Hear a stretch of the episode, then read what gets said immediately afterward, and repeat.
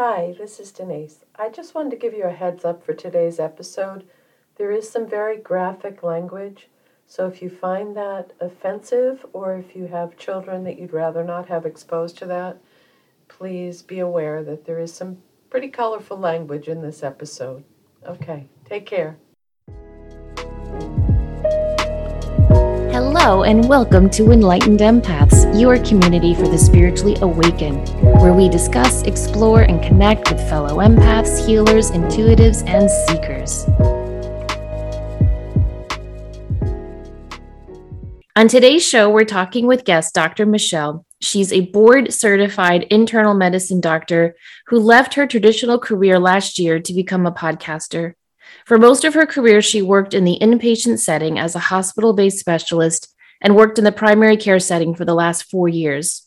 When she decided that she didn't want to lie anymore, she believes that the way in which healthcare is structured in our nation, the primary focus of healthcare is no longer on health, but the business that our health creates. Michelle feels we are not doing enough to get to the underlying causes of what is causing illness. And after years of frustration, she decided to leave the career she's worked her whole life for in search of what contributes to our feeling whole, which led her to create and host the Lost or Found podcast. Wow, that's an amazing bio, Michelle. Describes my midlife crisis very well. No, it's perfect. So let's start with that because you meet very few people who go all the way through med school, which is a huge, phenomenal feat, and have this amazing career and then decide, no, this is not who I am anymore. So can you tell listeners about that journey? Yes, and I totally will. But I just want to like share my fangirl moment with everyone. I've been a huge psychic teachers, enlightened empaths like follower for a very long time. And you know, actually your podcasts have been, you know, a part of my spiritual awakening. And I just wanted to let you know and that I don't blame you. And I'm thankful. Thank you so, so much. I we we really, really appreciate that. And yes, so, you know, most of my career I spent in the hospital setting, and I really moved to primary care to be closer to my young family, you know, and I live in California, in Santa Cruz, California. And, you know, I noticed the last few years of hospital medicine, I was actually developing some anxiety. And the stress was really getting to me, but I actually didn't know what that feeling was. But in primary care, I realized I was developing rage I had really didn't have an idea what primary care was before I went in there because in the hospital setting, you really see the acutely ill. But with primary care, you know, you're talking to people about their lives, what's occurring, or, or their concerns that they have. But I worked for corporate medicine, and in corporate medicine, you see 26 patients a day. Um, you know, on average, you know, they're told that they have 15 minutes, but it's actually seven minutes or less because the minute you walk into a room, your blood pressure is taken by a medical assistant. If they're if you're asked any questions, that's time actually taken away from the doctor. So I would have seven minutes or less, you know, and it got to a point where I felt like I was living a lie. Like I had entered this field to you know, hopefully help people, but ultimately to know that you're helping no one. Like any conversation can last seven minutes or more you know? And it got to the point where i was getting so angry i was bringing it up with my husband that maybe i'd like to quit you know? And at the time that was like three or four years ago my husband was saying but michelle you have the golden handcuffs you know? All you have to do is work till the mecca of retirement and you know if you don't basically if you don't die or get sick before then then you get a pension you know? But I kept on bringing it up. And finally, in a taco bar on a date night, my husband was saying, in response to my saying that I wanted to quit, he recommended that if I were to quit and he would support it, that I should really work on the project so that I didn't get depressed. And I think that was the best advice anyone could have given me. Because then I started to think about, you know, instead of just accepting what life is, like, what do you love? And your podcast definitely helped me to realize that. And I think what I realized I loved were self help books and by having like a podcast, like an it would be like an audio self-help book, but the ability to have conversations, you know, that were not being had in the primary care office, like conversations that can actually add to our health, you know, discover our health. so that every one of us can actually become an advocate. Because I think the truth is, and I think we all know this, healthcare is first and foremost a business. Our health is not the priority. That is so true. And what a testimony to your marriage, too, because that's a big thing your husband did. I mean, it's a huge step you're making. I have a friend who wants to walk away from teaching, and she says, But how can I? I'm still paying my student loans off. So it's a huge leap. But I really enjoy listening to your podcast as well. And on one of the podcasts, you said that I think you were saying you started asking yourself, Are you willing to die for this career? Yeah. And, you know, like that was a question I would ask my patients because something, you know, even though I complained about primary care and I was so frustrated, I think what primary care taught me is that we're not alone in our suffering. Actually, we're united by our suffering. And patients would come in, so many would come in so stressed like you could see it physically on them. They're shaking, they're anxious. Like, you know, coming down the hall, everyone looks fine. But once that office door closes, they almost unravel a little bit and they let you see them. And I just couldn't believe how, you know, we all feel this. And then the question that, you know, in my seven minutes, I would come up with zingers, right? So if they don't remember anything from the visit, you know, at least if I had a, a zinger, and sometimes it was sometimes sometimes like you know, fuck that shit. But anyway, but, but, but, you know, the zinger I had for them was for those patients, I would ask them, are you willing to die for your job? Such and then that became a question I would ask myself. Am I willing to die for my job?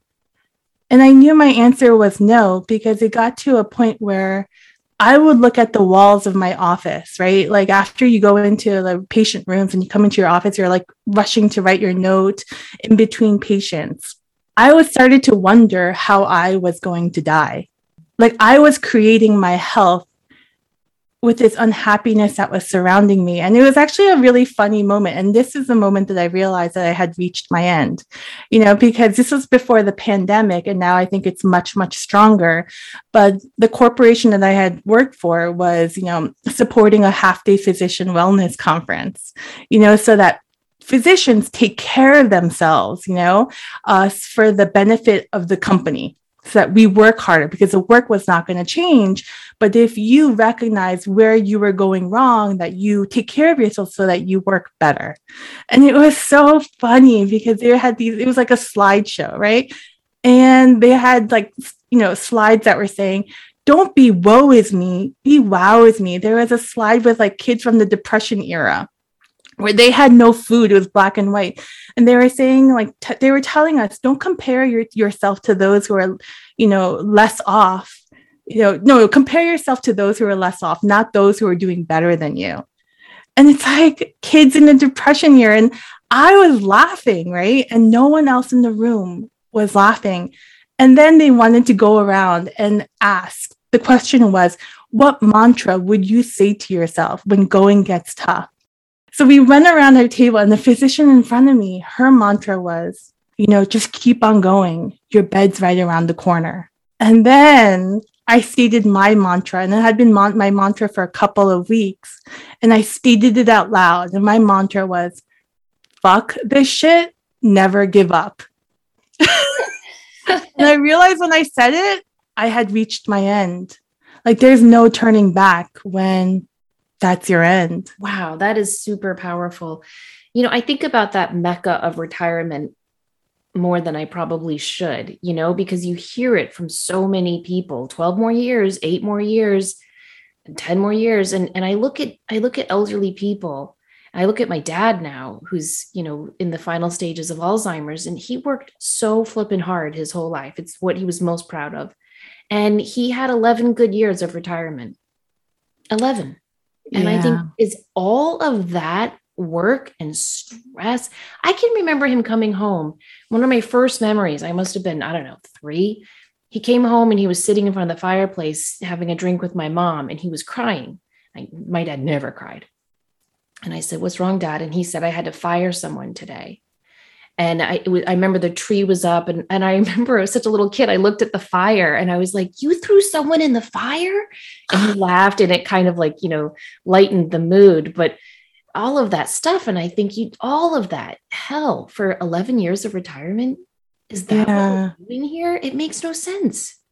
And I think the truth is there's a huge wear and tear we do to our bodies. Because I know so many physicians, right? Because I work for corporate medicine, there's a pension who stay with it. But there's so many physicians that I know who actually die early. They die a year or two after retirement. So there's a huge wear and tear that we do to our bodies with that stress, the lack of taking care of ourselves, like revealing the emotions that we're having. And this is not just the plight of the doctor, this is plight, the plight of everyone. Like stress is an epidemic. There is a wear and tear front to that. Michelle, I think you're the epitome of balance between the hemispheres. You're obviously a very, no, truly, you're very intelligent, you're very articulate, very, all those things, but also highly, highly empathic, sensitive, intuitive. For all the people, we have a lot of listeners who are in the healthcare field. How did you ever find the balance between all these for so many years that you were in the middle of it? Because that's why I left my real job, so to speak, as well, was I kept seeing people getting sick. I was watching my own health and wellness, and I thought, it's not worth it. And i think how do you how did you find that balance all the years you were there? Well i was really lucky because if i hadn't found your podcast i don't think i would have found it. You know there were books that you recommended to you know for people to read and i actually listened to that in the in the midst of my anxiety in the hospital you know psychic teachers had recommended uh, brian weiss's many lives many masters that was the beginning of my self discovery that book freaked me out. Like I read it in 10 hours, couldn't sleep for two weeks, but it changed how I viewed life. You know, there's so much more than we know. Or even like Dying to Be Me, Anita Moorjani, or Eben Alexander's um, book, or Map of Heaven by Mary Neal. And I always went to the doctors. I mean, I always went to the books written by doctors because I wanted to know if there were other physicians who fell off the wagon like me and what their process was like. Well, you're, you're think, like a rebel with a cause. like that, I can't turn off that like analytical mind, you know, because even with my quitting, there was a process to that too. Like when I first quit, I was really, really angry. Like there's anger building up. Then when you actually quit, you think it's kind of like an R E S P E C T moment. But then it becomes like really all by myself, you know, that song. And then it really ch- changed into a grief, a grief that I had worked my whole life for this career and it didn't work out. And then it actually led to feelings of quite honestly, I would say this to no one else, but to myself. I, you know, we're all much harder. I felt like a huge loser for a period of time. And then it progressed to doubt. And now I'm here. You know, I feel like after progressing through all those emotions, like, why can't you? Why can't we all try to do something we love? Because I really think doing something you love is part of your health. And I think doctors know this too. But, you know, healthcare is really smart, I think, because doctors go through residency, right? Like the hell called residency, but they kind of like exploit this type A personality, right? Type A personality never ever gives up. Even when you're expected to work, it was back then, it was 36 hour shifts. Even if you can barely keep your eyes awake, you survive. You carry that phone, you pick up the um, you know, calls from the nurses. You just don't give up. And it's the same thing with medicine. I think many people feel that we're not really helping anyone. But yeah. we do it because, you know, we, we don't quit either. Or we've forgotten what true healing is. You know, like just because someone has a symptom and you give them medicine, that's not healing. Yeah, that's so true. You know, my friend is um she's a nurse and she's getting a higher degree in nursing. And she had to write a paper um, identifying one solution to the nursing crisis, like how to get more nurses. So she asked me to read her paper and for check it for grammar stuff. It was a great paper. And the whole thesis, the whole premise was pay them more. Like, w- what a shocking suggestion, right? Mm-hmm. So she gets a C, I think, on the paper or C minus. And I'm like, what happened? The teacher wrote on there, not a practical suggestion. and that's why she docked her grade. How is it not a practical suggestion to pay people what they're worth? And yet you see this whole monetizing of our entire world. I was reading, um, I try to read Carl Jung from time to time. It's kind of like reading Paradise Lost. I have to read like a chapter and walk away and think about it. But I was reading parts of one of his books, and he was saying that after World War II, we kind of lost God, you know, he, he was lost that faith. And, and he was writing that he believes as a collective consciousness, we have replaced God with money and that's who we are worshiping at the altar of now. And that leaves us with this empty feeling. And we're always trying to fill it with more and more and more, more accolades, more money, more promotions, etc. And and gosh, that has really stayed with me because you see it everywhere. Yeah, I, I think I think that's absolutely true because, you know, I get nervous, right? Even before this interview, I was really nervous. And, you know, I made sure I recited every single prayer that I knew. but you know, one of the prayers was Saint Francis of the prayer, you know, and like knowing when you know where there is doubt, having faith, you know, and I think we've forgotten that. I think even with what your friend's paper, is money even worth it, you know, to risk your health? Because this is like an example that, you know, medicine really knows. Do you know what the number one moneymaker in medicine is? It's heart attacks. And there is tremendous information out there, you know, by Dean Ornish, who, who used to be at UCSF, where he talks about how lifestyle changes, like low fat diet, you know, more plant based, stressing less, having better relationships, how it's actually good for the heart and it can help to reverse heart disease. You know, this information has been out there for a very long time, but healthcare has not incorporated that into the practice of medicine because, you know, the reality is heart attacks is the number one moneymaker in medicine. And if your doctors are not talking to you about this, or like, why do we wait for like hypertension to develop? If you really think about primary care, there's absolutely no prevention.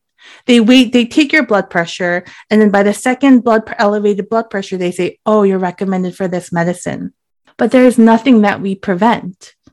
But I think if we're advocates for our own health, if we acknowledge how we feel, like we know so much more earlier than anyone else, or there's feelings that you can't deny, or how does your stomach feel? Your body's already telling you all this information. Isn't that one of the reasons why the most heart attacks we have are on a Monday? Because it's connected to our stress around work. Is, is that true? Is it really? That'd be kind of interesting. High I, cortisol I level day. That. I don't know if it was like a scholarly study, but I had read that. Yeah. yeah. Or sometimes there are studies where if it's a full moon, what's the ER like? Oh, yeah. That one I think yeah. has been confirmed. But you know, like I, an easy example, I realized that I wasn't really doing enough because, you know, when the primary care doctor has a person come in with like hemorrhoids, like butt bleeding, we love that, right? Because everyone else has like heart disease, stroke, diabetes, you know, hypertension, whatever, right? The whole plethora of what is American health. But when someone comes with something as simple as hemorrhoids, and fine, we can treat that really easily. You can recommend a sitz baths, you know, like suppository. But then when you look up from the butt and look at someone's face and look at their face you can kind of get an idea of what they're experiencing it, what they're experiencing. But the way in which healthcare is, we don't ask questions because we have to get on to the next patient. I think you're either okay with that feeling or not. And I think for me, it got to the point where I didn't want to live like a hypocrite. If I wanted to help someone, I really wanted to help someone even if it means like starting over. And I, unfortunately, that's where I am. I'm starting over, but maybe that's fortunate too, because based on what you love, now I have the courage after going through all my emotions about making something you love and how are you going to make it. You've also chosen a direction that empowers people to fully embrace their own health and wellness, not just from a traditional medical standpoint. I mean, the last time I'm, this is terrible to say to a medical doctor. I don't go unless I absolutely have to. I, I really, I pay attention. I have a blood pressure cuff. I check my blood. I, I go if I need to, but I don't, I don't, I've never handed over my control to them in years and years. And I'm not on any meds and I do stress management and all those things. But the last time I went, she said, okay, well, we need to take your weight. And I said, no, you don't. I know what I weigh. I don't need mm-hmm. to see mm-hmm. those numbers. And it kind of pissed her off a little bit. And she said, No, we need that. And I said, Why do you need that? That it, it's not relevant. It's the same as it's been. It's not fluctuating. But I felt almost defensive that I had to defend my own way of embracing my health and wellness with the person who was supposedly there to take care of me. And I think for you, you must have experienced that all the time in those seven minutes. Yeah, because sometimes I was a physician that listened and sometimes I didn't, you know, like one thing that the podcast shocked me about was that I actually when I when I asked questions, I actually listened. As a doctor, it's such a shame how much you don't listen. And Denise, based on what you're saying, I don't disagree with you because I think all of us should be the biggest advocates for our health. And I don't think that means like looking at, you know, WebMD, but I think really knowing what we're feeling, how we're feeling, and why. We have the answers, we have the why.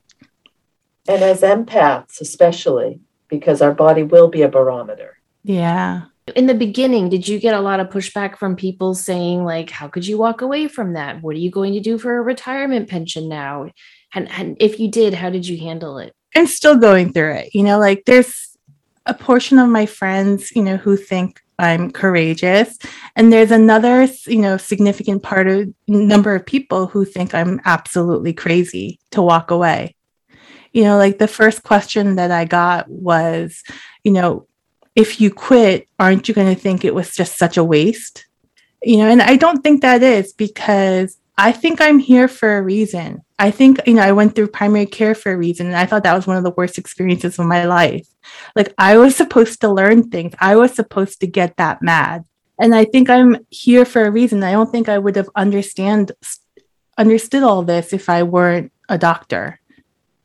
Yeah. And there's a different take I want to take on it because ultimately I'm interested in our health, but I don't think our health is separate from, you know, our spirituality, our emotions, you know, all of that is entwined together in mind, body, and health. And we have so much more control than we think. And that's what you're sharing on your podcast. So tell listeners about your podcast and some of the amazing guests you've had and what that experience of uh, starting anew has been like for you. Um, I it's involved a lot of panic attacks, to be honest with you. because before I um, did the podcast, like I've never actually really, un- I mean, I I recorded my you know notes on the computer at work, but I never did anything for fun on the computer, so I didn't quite understand what the download was either. It was that bad. Or my connecting wires for like recording uh, you know a microphone. I didn't really understand what a microphone was. So i would watch youtube videos almost like 70 17 to 20 times to understand the concepts of even like attaching the wiring or knowing how to use garageband so it's definitely been a process but and then the other thing is i never knew i could like actually have a conversation with people on a podcast and I've in every single conversation I've had, I'm actually very, very nervous, and it's something for me to work through. But with Denise, when I had did my interview with her, I was totally having panic attacks before, you know. nobody yeah. knows. That's what I love. Like you're you're stressed right the hell out, but nobody knows. you know what's so funny? Like as I was, you know, before each like interview, I do a little monologue that I write or I think about. And that's been really interesting for me because when I was writing through my emotions, like the anger, the grief, the feeling like a loser, you know, the doubt, I was still forced to write a monologue despite those emotions. And that's been really interesting for me because I didn't even know I could write or to be forced to do something when you don't feel well. You know, what I've learned is maybe we all can do hard things and I can do hard things. Yeah, that's my favorite part are your monologues in the beginning. You're very honest, you're very vulnerable, and you're an excellent writer. And oh I, wow, thank you. I love the coming way from a writer. oh, I love the way it sets up everything. But I, I, I feel like the listener gets a sense of really of who you are and where you are in your journey. And I think that's important because the listener feels like they're with you, not listening at your feet. You know what I mean? Yeah. It's like it's like they're right there with you. And you've had big people on, like Dr. Bruce Lipton would have intimidated the hell out of me. And you handled he did. I mean, I thought I was gonna wet my chair, but I didn't, you know. But um, yeah, I mean, I for me, I still approach it the way I would approach medicine. Like I hyper prepare. Mm-hmm. Like I read a lot before the interviews. And, you know, maybe that's kind of a problem when you can't let go so well. And I'm learning to let go a little bit. But that's definitely been a, pro- a problem. But I also like the topics that I discuss, these are all topics that I find very, very interesting. And you know, even the podcast has been like a process itself, right? Because in the you know, right now I'm almost closing on one season. I've almost completed a year. But before, like I would, you know, I just I started social media with the podcast. I was looking at the numbers. And looking at the numbers for social media and the podcast can totally make you crazy, you know? But then I started midway, like in the summer, I was feeling so badly that maybe I should just quit or maybe it's not worth it. But then everyone quits. So why don't I be the group in the group that doesn't quit and see what happens? But then I kind of changed my thinking and I realized, wow, like in my midlife crisis, I'm recording my midlife crisis like on audio. My kids can look back at this moment and be like, that's a year mom lost her shit, you know? But like I realized that the podcast is actually for me all the topics that I discuss, it's because I'm really interested in it. You know, for me, if I'm my biggest fan and I still like what's being produced, even though it's mine, because aren't we our, our harshest critic? Then maybe it's a good thing if I'm still my biggest fan. Oh, that's beautifully said. I like that you have a lot of doctors on your podcast, but you also have people like Denise and Mia on your podcast. So it really is a holistic approach.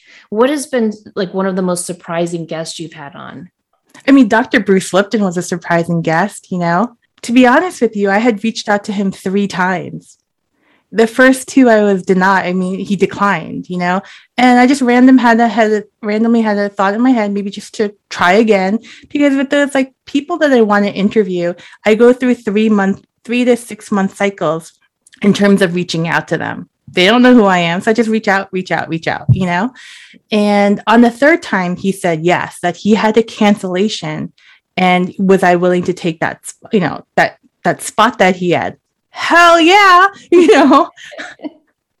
there was no way I was not going to take that spot. And I wasn't prepared for how, for how early it was. But for his interview, he spoke a lot. You know, it was almost not like a conversation because he has a lot to say. But at the same time, I thought about his interview for days. I thought about what he said for days. It's so powerful. But some of the surprising guests on the show were actually some of my friends. There's Oriana Gleesman, you know, and her episode is entitled Cocooning, and she talks about her divorce. And I think like speaking together on the podcast, it actually made us closer friends because it was so candid. Yeah, and you're really an active listener in that moment too. And I think sometimes people share more than maybe they even share with themselves. So- or recently adoption, right? Like I didn't know, you know, I knew her from before and you know, but you know, uh, by nationality she's she was born in Korea but was adopted here. But when she was saying how adoption stems from trauma, you know, it could you know it could be around their birth how they're conceived you know the trauma of the separation on all levels. I never viewed it that way before. It's yeah. like so many things to think about and what we still carry. Yeah. Yeah what we carry with us all the time. Yeah like i found and the the podcast you did on pregnancy was really interesting too. Yeah women's topics are not talked about at all. Women's health topics Yep. And postpartum, you're supposed to like look perfect like the 1950s mom when no, it's like a state of disarray. I totally agree. With being an empath and a doctor, how did those two work for you in your career then? And how do you blend those two now? I feel like I know how you blend those two now, but was it harder? I know you've talked before about coming back to your windowless office. Like, what was that mm-hmm. like for you?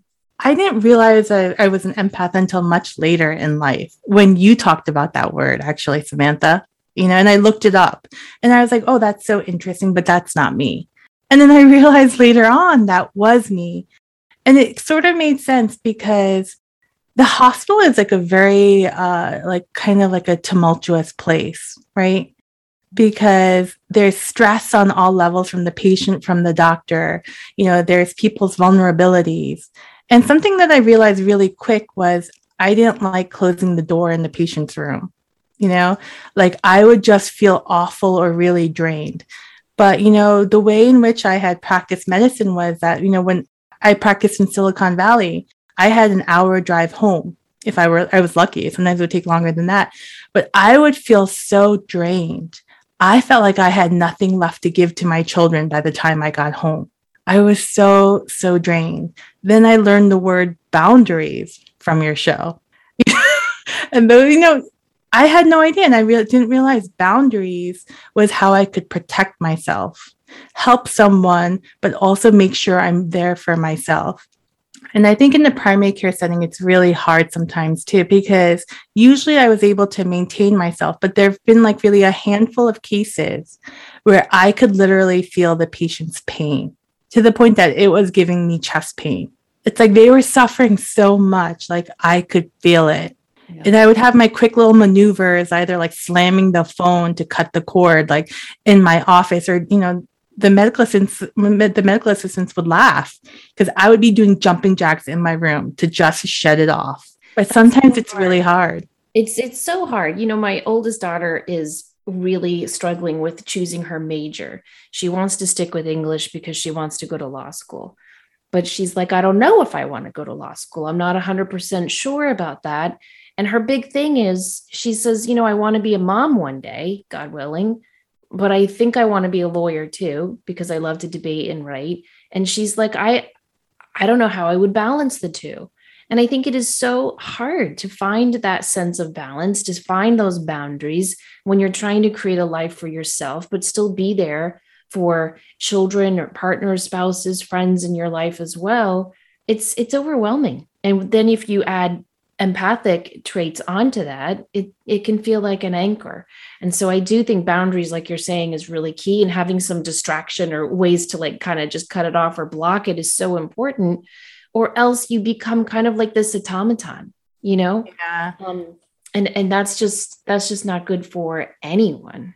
And I think with like the modern day cell phone, right? Because before back in the day, you would call someone and you know through like the wired telephone and you would leave a message on the voicemail but now everyone you know you can find everyone on their cell phone it's like you know for my corporate medicine we the doctors were given a cell phone and you were given a computer so that you were constantly able so that you would always be able to be you know found. There is no disconnect. I would know doctors who would have their computers on their chest in their bed you know writing notes until 2 a.m and that's how they fall asleep. You know in terms of balance like i actually thought i was able to do it all when i was doing it all.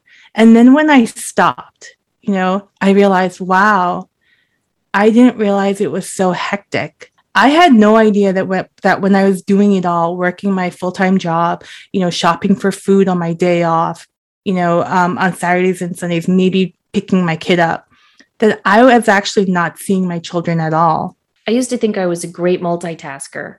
And I would be like, look at me, I'm doing it all and I'm balancing everything and everything's spinning in the air perfectly. And then sometimes I'll look back at photos, like you're saying, you know, where I'm at the pumpkin patch with the kids or I'm at the park and I don't remember that day because that day I was probably working and volunteering and, you know, everything else. And so it's, it's a, it's a myth. It's a myth yeah. that we multitask and do it all and be it all. It's all a myth. And you have to, you have to choose what's most important to you uh, for me, it's my family, and and everything else comes next. But that that thing of being tuned in and turned on and connected to everyone all the time that is like my number one nemesis right now. I can't tell you how many people will email me on a friday night or a saturday morning. They'll ask me a question about a product on my website. And then i'll get another email on sunday. Hello samantha did you see my email? It's the weekend. Like can i have the weekend please? I feel like people don't don't understand that anymore, whether you're have an employer or yourself. Because even if you're self-employed, you have people to answer yeah. to. I think our like not being able to disconnect is actually part of our problems in our society. I do. You too. know, to to turn it off, to put it aside. And why are you still asking questions like that? You know, when you should be focusing on your own life at that moment. I don't know, you know. But seriously, like I think our not a not not being able to disconnect has led to a lot of problems, or we're on it so much too, like that we forget actually human connection. Yeah, yeah. we we actually forget how to have that connection. People don't talk on the phone anymore.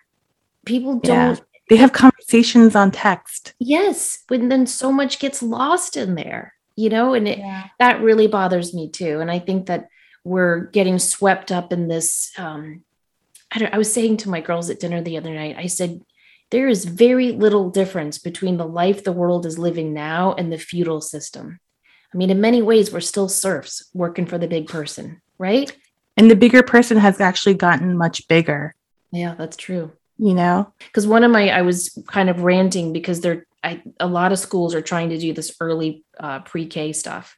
I think kids should be able to be home until at least they're five. Because to me, education is just really a training ground to create worker bees. It's it's a way to get your butt in the chair and get you used to working and and following authority and focusing on a regimented schedule. Really that's what school's about because we're not really educating people on how to emote, how to communicate, how to invest, how to how to pay bills. We're, we're not we're not teaching them anything like that. We're teaching to the test and I think there's this overall arching theme of preparing them for the workplace. And we're trying to do it younger and younger and younger. And and it, it's just a pet peeve of mine, if you can tell. No, I can totally understand what you're saying. And I sometimes, you know, listening to you, I think that when we do that, we're sort of living someone else's dream, but it's actually not their dream. It's their ideas of success. And I think it's a shame when we box our children in into what we think they should be instead of let, allowing them to be what they want to be because, you know, I became what my parents thought I should be. From the early age of two, I understood that I had to become a doctor, you know, and I don't regret it. But, you know, mid career, I mean, midlife, I gave up that career. And my mother still doesn't know, you know, but she's a little bit narcissistic. I just don't want to go there. But um, yeah, like, I think it, you know, in the way in which I view the podcast is, or even your podcast, if we talk about real things, if we help someone embrace who they really are, that would go in all directions. It would go towards their children too, instead of boxing them in, just being there and allowing them to hopefully figure it out and be. And be and, yeah. and be loved and accepted for whoever and whatever they choose and yeah. that's that's hard for a parent that's hard for us to do for ourselves because i know your parents wanted you to be a doctor from a place of love because they probably thought oh that's success that's security that's safety she'll be fine. But really what we need to do is just see our children not as extensions of ourselves yeah. as individual beings. I love that your mother does not know you've made this big change and I love that she doesn't even Google you and find your podcast because it's exactly like my mom. she would have. She I'm lucky either. She can't use a computer, you know. and I think for you know my mother, it wasn't really out of love. I think it was more of a I'm an extension of herself. She never had a career, so she owns me and you know, she lives vicariously through what I do, but she thinks she's responsible for it. It's like this weird sadistic approach. And she's been a great person from whom I've learned in my life all the sorrow that she brought. I really did learn a lot from it. And I think that was part of my spiritual process. But she's definitely taught me a lot. Yeah, narcissistic parents will do that. yeah, they'll obliterate you and then we can we can get to a point where, you know, maybe that's our rock bottom yeah. And we say that's enough. Have you seen a big difference, Michelle, with your own health, wellness, mindfulness, and with your family since you've stepped away from from being on that treadmill? I think I'm much more aware. Like I don't feel like I'm sp- like spinning like like 20 plates right now. I allow myself to even like have quiet, silent moments with my children. And before I feel like that wasn't even allowed. We always had we had to do something, even if I felt like totally depleted. But I feel aware with how I feel. And you know, I fall off the train a lot too. Like one of my addictions is sugar. Like I am very aware that, you know, I love the taste and sometimes I can't control my animal, but I'm aware about like what makes me feel good and what makes me feel bad or if I feel stress to understand that and or if know what that feeling is in my like chest or my neck.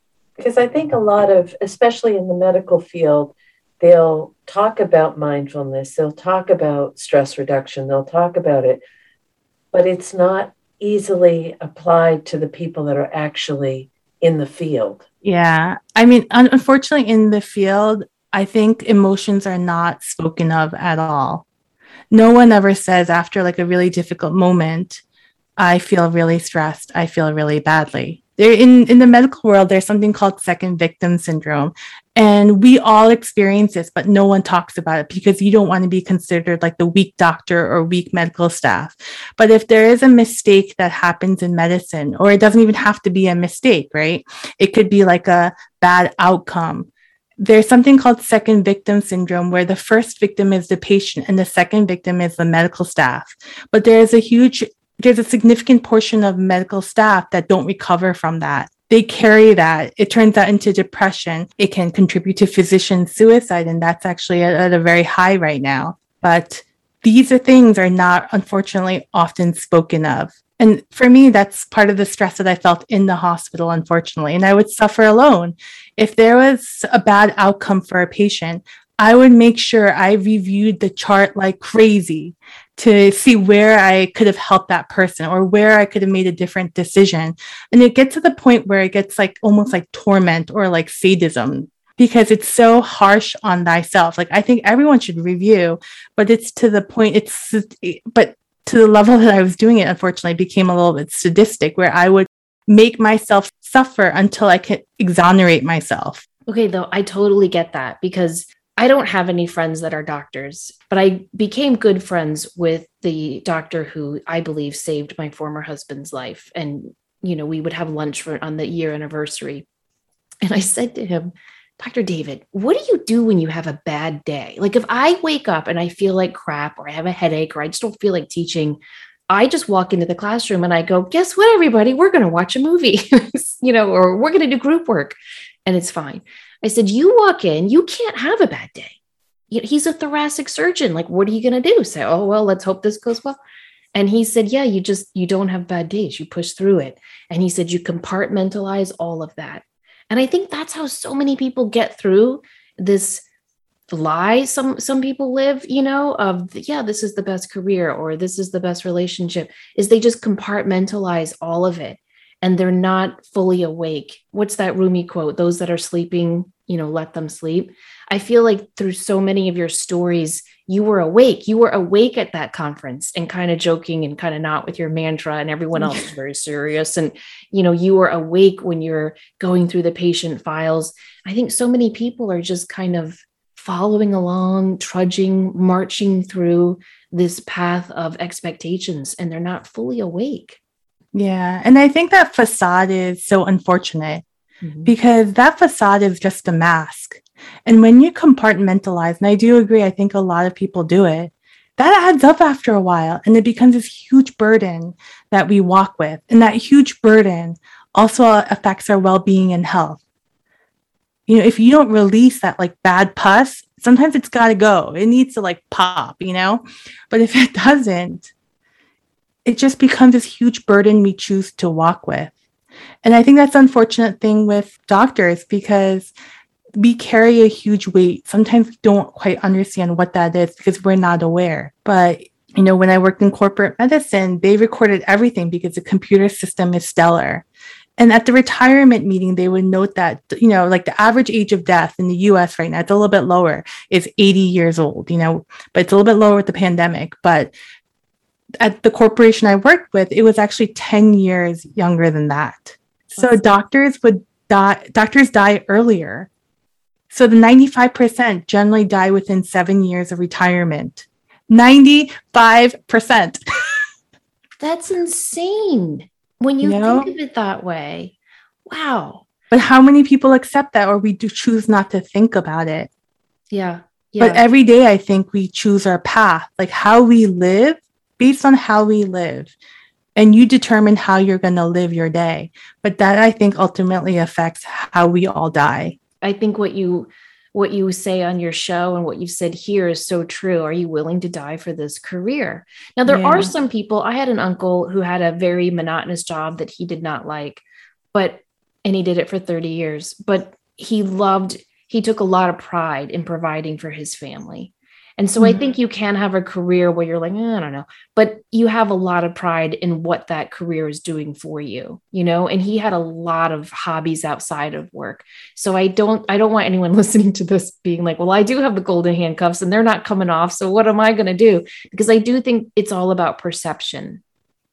Right? Yeah. Or like your uncle was doing, it just sounds like he was translating that energy. Yes. He translated it into something that actually made him feel good in his life. And even though it was hard, it still made him feel good. But for others, sometimes when it's hard, it can make you feel badly. But can you translate it? And like I think that's very beautiful what you were saying. He translated it into hobbies, things he loved to do. I think things that we love to do contributes to our health. Yeah. You know, and yeah. our well-being. You know, my um my daughter works at an assisted living home and she and her friend have become really good friends with this 90 year old man named Frank. So he had a birthday uh, last Saturday. So they took him out to dinner. And then he came over to uh, our friend's house for cake. And so we were just talking to him all night. He worked for Coca Cola for 40 years.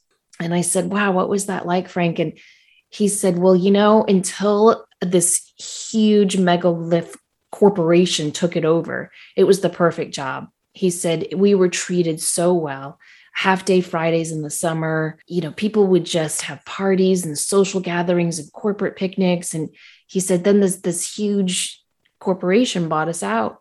And he said everything, there were no more half day Fridays in the summer. There were no more social picnics. There was none of that. And he said everything changed. He said it was like, he said it was like there was this static cling energy running through every one of us where we just felt nervous every single day. And he said, and men from the head corporation would come in with clipboards and they would say, hmm, there's a lot of gray hair, hair around here. And he said, so we were just on edge all the time. And I thought, gosh, that's happened to so many companies, you know, with, with just the dehumanization of what totally. it means to, yeah. And it, it, it bothers me. And I think like with the pandemic, and I don't bring this up to be like Debbie Downer, I really bring it up because just so that everyone understands, like, we're not alone with how we feel. Sometimes we just don't say it, but there's many people that feel like the way you feel. And I think that's especially like the blessing of the pandemic. We were all forced to stop. And I think when we're forced to stop, we are also asked, how do you choose to live? And I think that could be your opportunity. Mm, that is beautifully said. We we need that opportunity to just stop yeah. collaborate and listen. And a lot of what you're saying michelle is about finding that place within yourself to give yourself permission to walk away to take care of yourself to be mindful to have a higher quality of life. And that isn't easy especially if you've been successful or you have a certain level of experience or expertise in a certain area of your life the other part though is a lot of people i think are trying to figure out who they are without that label. Who am I if I'm not a doctor or a teacher or a, working in the Coca-Cola factory? And I, I think that's one of the saddest things I ever heard is I had worked with this woman who had taught the same subject in the same building for 50 years. 50 damn years. She started yeah. teaching there when I was two years old. And I just thought, is there nothing else in your life that you want to experience besides this?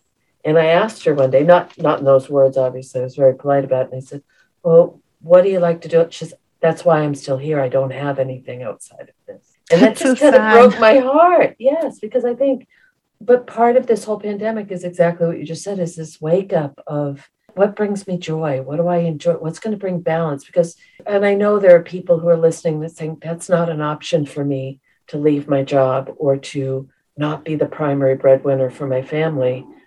But if you can work in something that is joyful, that is happy, that resonates with who you really are, don't you feel that can be a catalyst to kind of getting you out the door towards something else sometimes? Absolutely. And I really think that, like, I really wonder why we limit ourselves so much. Like if someone asks you that question, who do you want to be or who do you want to be when you grow up? Why do we why do we label it as a job? Like why can't mm-hmm. we just be me or why can't we be ourselves? Like if I were Michelle Choi and you're Samantha Fay and you're Denise Correll, we can make it limitless. And I'm not saying like dreams don't just happen. Like I work nights in the hospital, the scariest place on earth, to support my endeavors right now. You know, it's not without struggle, you know, but I think we can all find a way and to be merciful to ourselves through the process. But don't limit yourself. And I think we limit ourselves out of fear. But if by being you, you could be so much more, who would you be? Mm. Oh, love that. Love, love, love that. I do too. You had a monologue about that in one of your episodes, that question, you know, what do you want to be when you grow up? And it, it, should be changed to something like, who do you want to be when you grow up? Or what do you want to share when you grow up? Or just don't even ask that question. You know, let the yeah. kid be a kid. It's or what you love. Yes. Just be aware right of what now? you love. Yeah.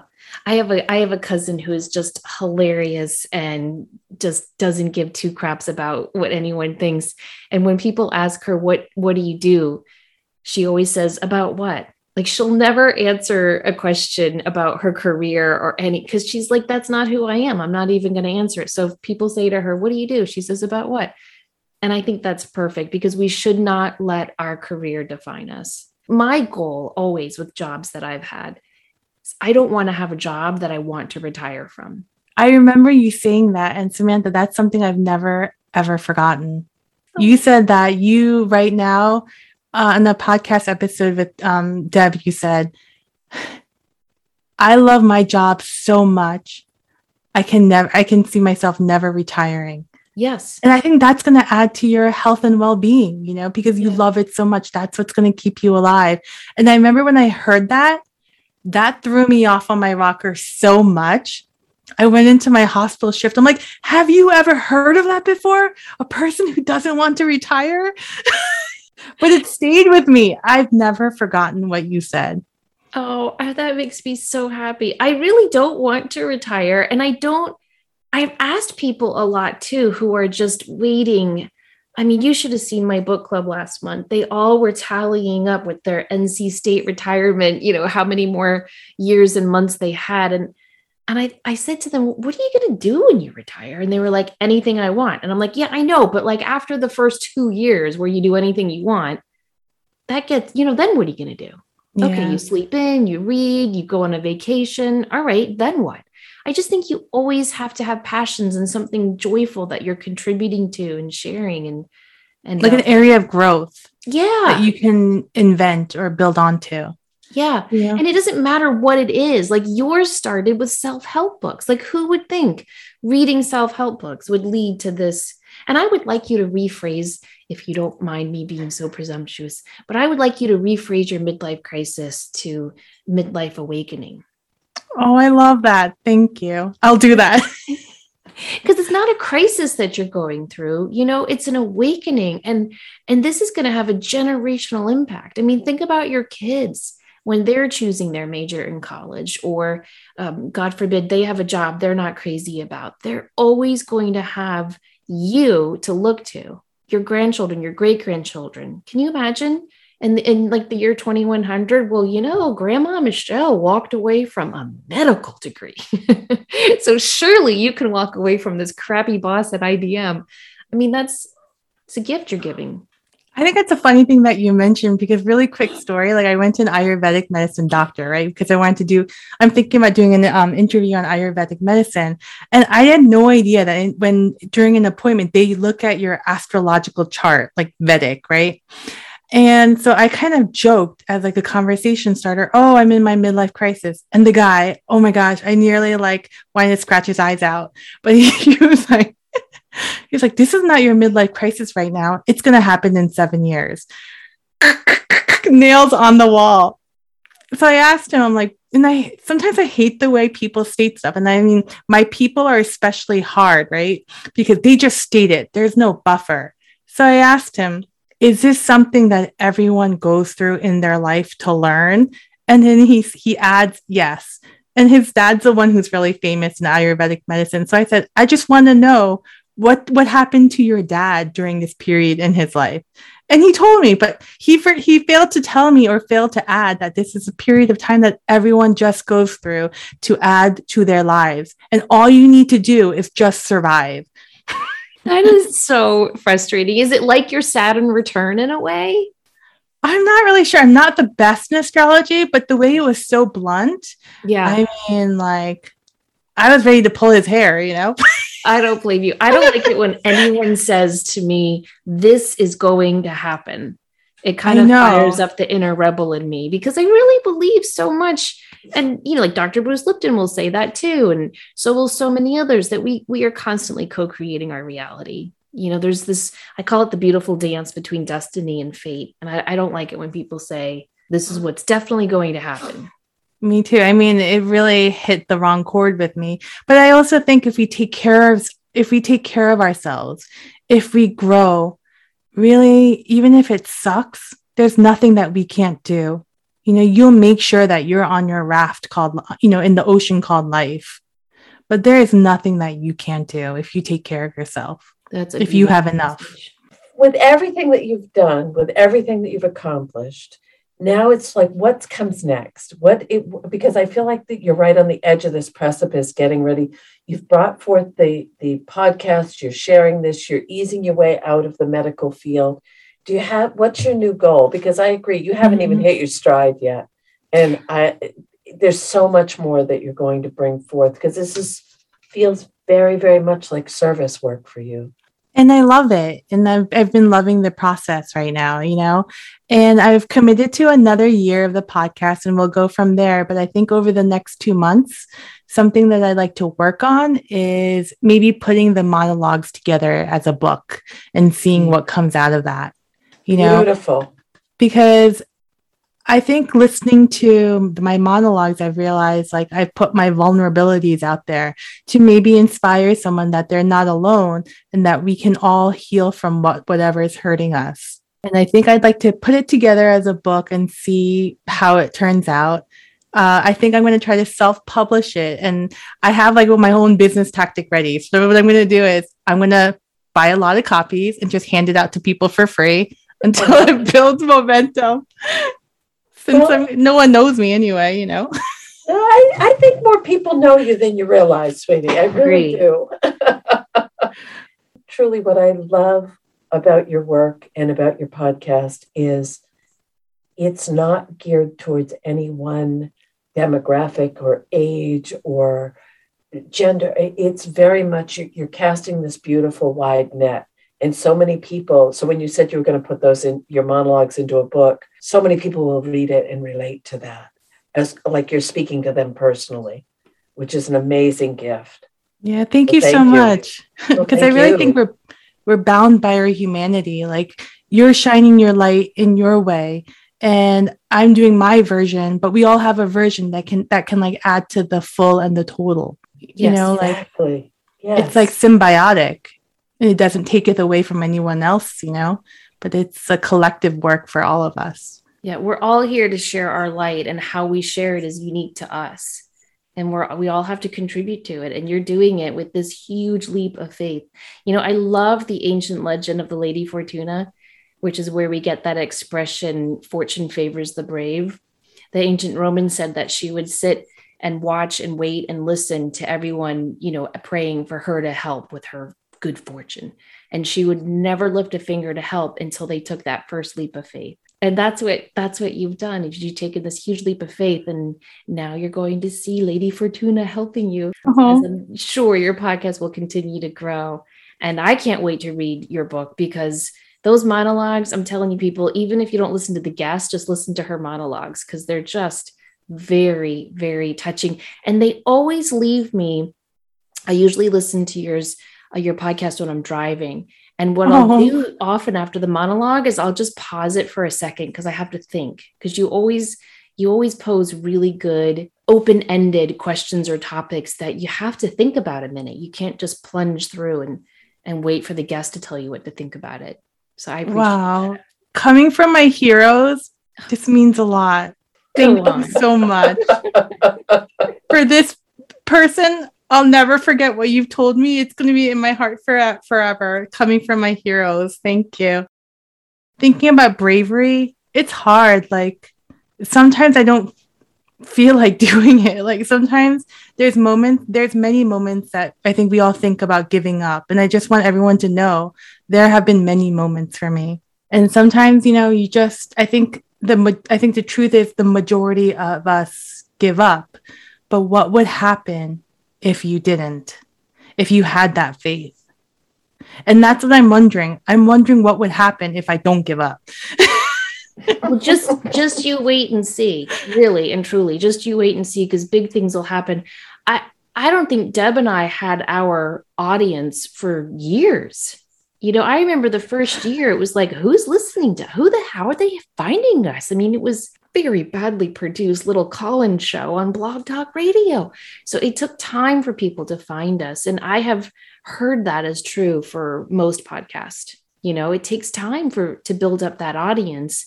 And I, I just I don't think it's going to take you as long as it took us. I think you're going to do it much, much quicker than that. But do not give up. And anyone I'll, I'll put my head down and keep on smiling That's and cussing right. underneath my breath. That's right. And before we go, say your mantra again. My friends, fuck this shit, never give up. I love it. My husband thought it was too morbid, but that was my mantra. I would like literally walk down the office hallways. Fuck this shit, never give up. I would like literally say underneath my breath. All the nurses, medical assistants would laugh. The secretary would giggle, and I would just be like, "Fuck this shit, never give up." There's such a freedom in that. My college roommate, that was always her expression. Like if she overslept for class, she'd go, "Oh, fuck it." If she didn't get a good grade, oh, it was just her whole attitude about life, and she was so chill. So I think you're onto something there.